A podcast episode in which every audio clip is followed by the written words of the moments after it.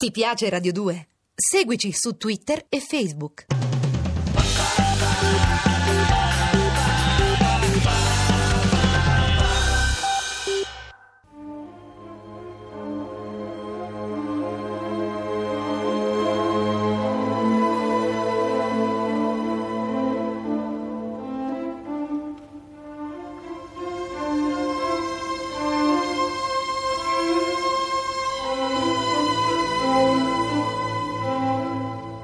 La scala per l'inferno. Originale radiofonico in 30 puntate di Valerio Evangelisti. Regia di Massimo Guglielmi.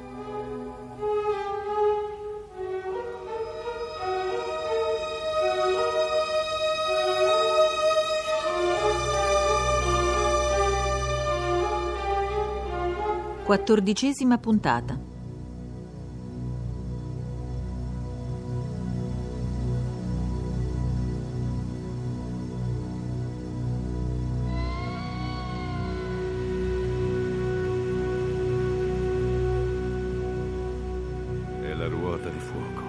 Stessa che vidi allora.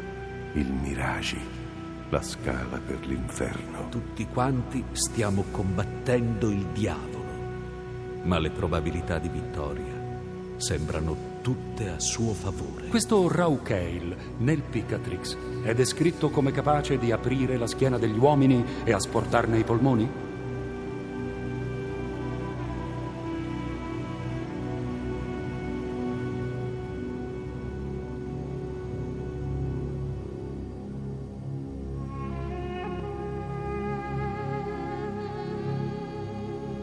Io, l'inquisitore Eimerick e Al-Khatib dormimmo riparati dai cespugli in una macchia di vegetazione subito fuori Granada.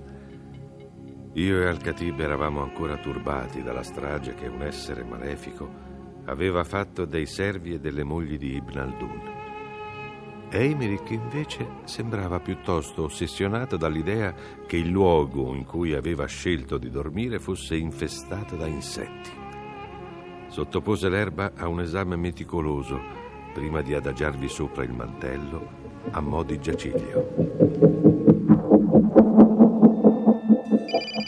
E che diamine! Professor Costa, guardi fuori dalla finestra. Non vede nulla di strano. Il cielo si sta rannuvolando. Starà per piovere. Ho letto che La Palma è l'isola più piovosa delle Canarie. Scommetto che è per questo che il direttore del mio dipartimento mi ha sbattuto qui. No, c'è davvero qualcosa di strano. Non ho mai visto nubi così basse e veloci. Eppure non c'è un alito di vento. Sapete che cosa c'è? Ve lo ripeto. Qui c'è un sacco di elettricità, ecco che cosa c'è. Certo, ancora con questa storia dell'elettricità. Attilio, guarda che c'è. È meglio se continui a dormire e ci lascia in pace. Dottoressa Neri, vorrei sentire il resto del racconto di Samuele. Sì, come vuole, ma qui si sta facendo davvero buio e- ed è appena mezzogiorno e un quarto. Vittoria, puoi accendere la luce? Va bene questa, dottoressa Neri? Ah, perfetto, la ringrazio. Ecco, ecco, così direi che va meglio. Alazar, continua da dove eri rimasto.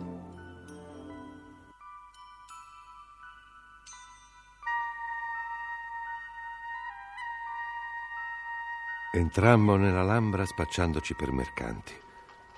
I cavalli che montavamo, simbolo di benessere, si rivelarono un passaporto più che sufficiente. I soldati armati di lance e avvolti, nelle loro lunghe vesti striate, non mossero obiezioni nemmeno quando videro in faccia me ed Emerick.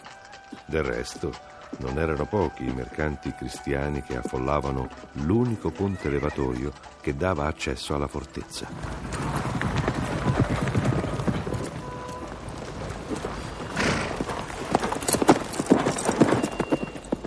Sapete, non credevo che andasse tutto così liscio. Ibn Zamrah, il mio amico, abita nell'Al-Kasbah, la cittadella, che i castigliani chiamano Al-Kazaba, sempre che sia ancora vivo. Se vive nella dimora del sovrano, deve essere un personaggio importante. Lo era. È un poeta rinomato e durante il breve regno di Mohammed al-Khames, Mohammed V, è stato sul punto di essere nominato visir. Sapete, da noi i poeti sono molto considerati. Da questo momento dovremo cavalcare sulla sinistra. Guardatevi attorno, mio signore. Anche se la costruzione è ancora incompleta, qui vedrete quanto di meglio hanno prodotto i nostri artisti e i nostri giardinieri all'epoca del grande Yusuf. Il padrone del giorno del giudizio saprà premiare l'autore di una simile meraviglia. Vedo boschetti leggiadri e una quantità di torri, ma basse e senza merlatura. Per non dire di tutte quelle fontanelle. Sono abituato a castelli ben più solidi. Questa fragile fortezza sembra disegnata da una donna. Pare che voi cristiani non sappiate nemmeno cosa sia la bellezza. Ah, ecco la casa di Ibn Zamrach. E sulla soglia c'è lui in persona. Sia resa grazie all'infallibile.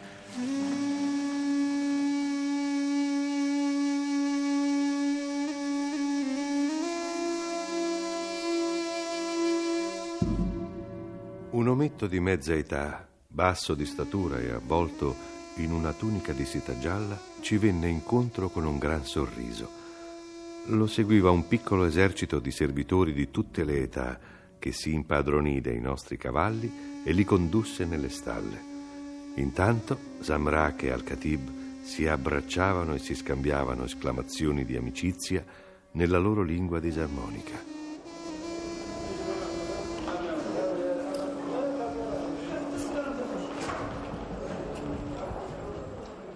Al-Azhar, dureranno molto questi convenevoli? Sapete come sono questi saraceni. Adesso stanno parlando di noi. Il poeta non sembra molto di buon umore. Oh, eccolo che viene. Inquisitore Eimerick, il mio amico mi ha detto chi siete. Malgrado la vostra fede, ritengo mio dovere offrirvi ospitalità. Ma vi prego di non trattenervi più di qualche ora Finché resterete sotto il mio tetto, sia io che i miei familiari saremo in pericolo di vita. Non temete, non chiedo di trattenermi. Siamo venuti da voi solo per avere notizie di Ibn al-Dun. È vivo? Sì, è vivo. Venite in casa mia. Saremo più sicuri che stando qui, sotto gli occhi di tutti.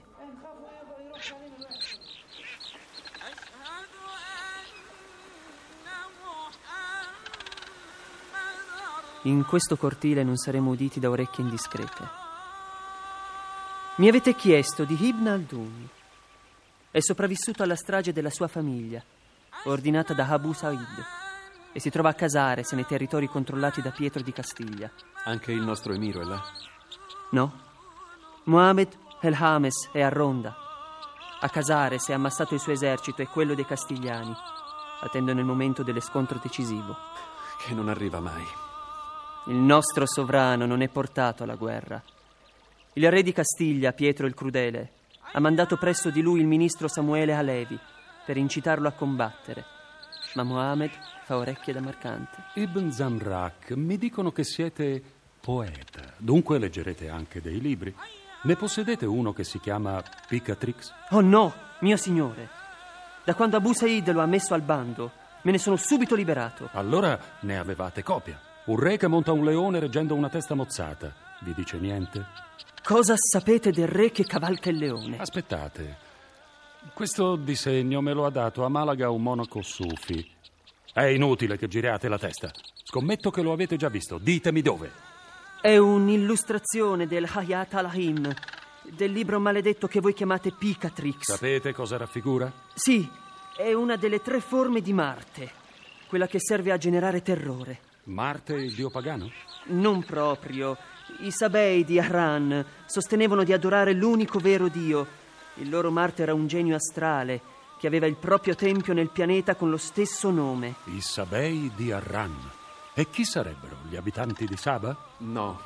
Harran è la città turca che i romani chiamavano Carre, scavata nella roccia.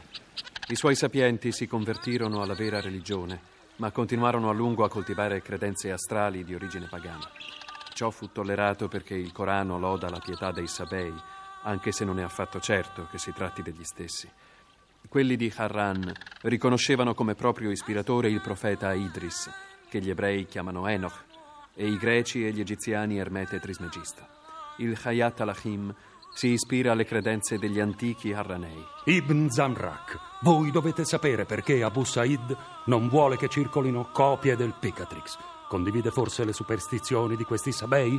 Beh, credo di sì. E voi le condividete? Oh, no, no, di sicuro. E allora perché questo disegno vi fa tanta paura? Non può essere solo perché proviene da un libro proibito. Ditemi la verità. Quella figura, quel re, lo si vede in cielo, di notte. Ho paura. Io ho paura. Capite che ho paura?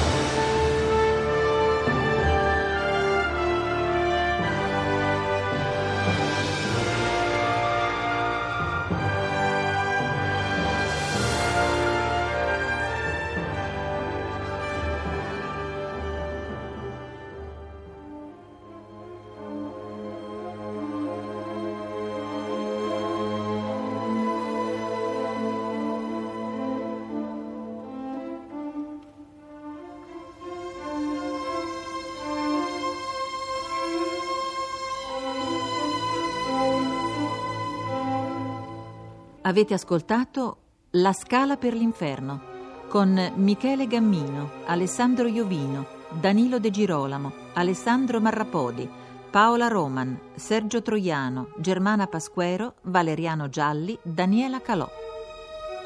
Realizzazione tecnica di Lorenzo Cotta e Luca Trevisan. Posta elettronica sceneggiato chiocciola rai.it Seguici anche su Twitter.